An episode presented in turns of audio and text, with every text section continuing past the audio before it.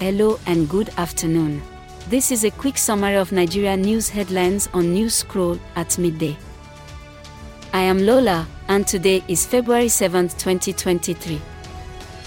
Here are the top news headlines, filtered from multiple sources. Governor of Osun State, Senator Ademola Adeleke, has promised that his administration will support the state's judiciary to overcome the myriad of operational challenges confronting it reported by Daily Post. Number 2. President Buhari presents Bola Tinubu to Katsina Emirate Council and pledges full support. Report by Tribune Online.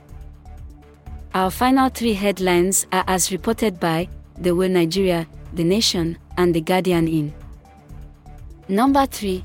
Court bars the PDP party from suspending or expelling Wike. 4.